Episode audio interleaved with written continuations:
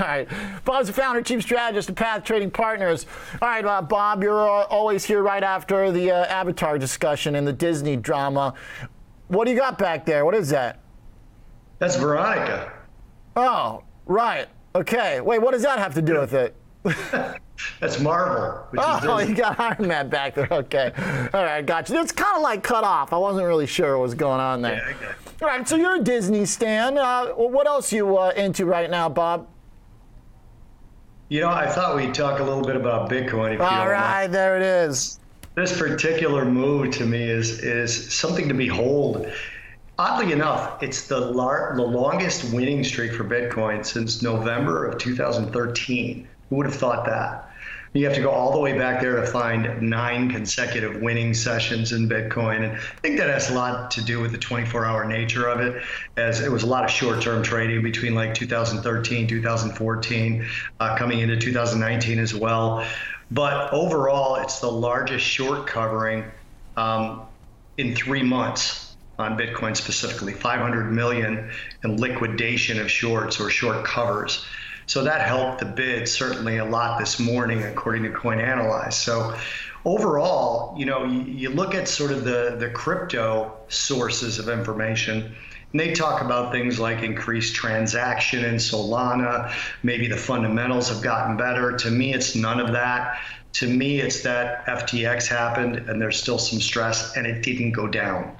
And that's sort of what you and I talked about, Oliver. You had asked me a couple times ago about Bitcoin, and you said, I mean, am I impressed by it not falling? And I, I didn't really say I was, but the market is. The market's impressed that Bitcoin is going through all of this and didn't crash through 18,000, didn't get to 12 or 9 like I was thinking it would as of yet. The thing I would caution against is another thing I said to you in an interview a few weeks back was that you could go all the way up to 24,000 on Bitcoin and you have not broken the downtrend yet. You have not broken the bear trend that Bitcoin is in. So I caution people. I don't think they'll listen to me, especially the crypto devotees won't I listen. they will. All right. Well, I mean, you see this kind of a rally and you think, okay, we're back, baby. It's not quite that way. I mean, until you get up into the low to mid 30s, it's not over on the downside from a technical perspective Okay. or from a price action, action perspective. Certainly doesn't feel like these things have cleared out yet.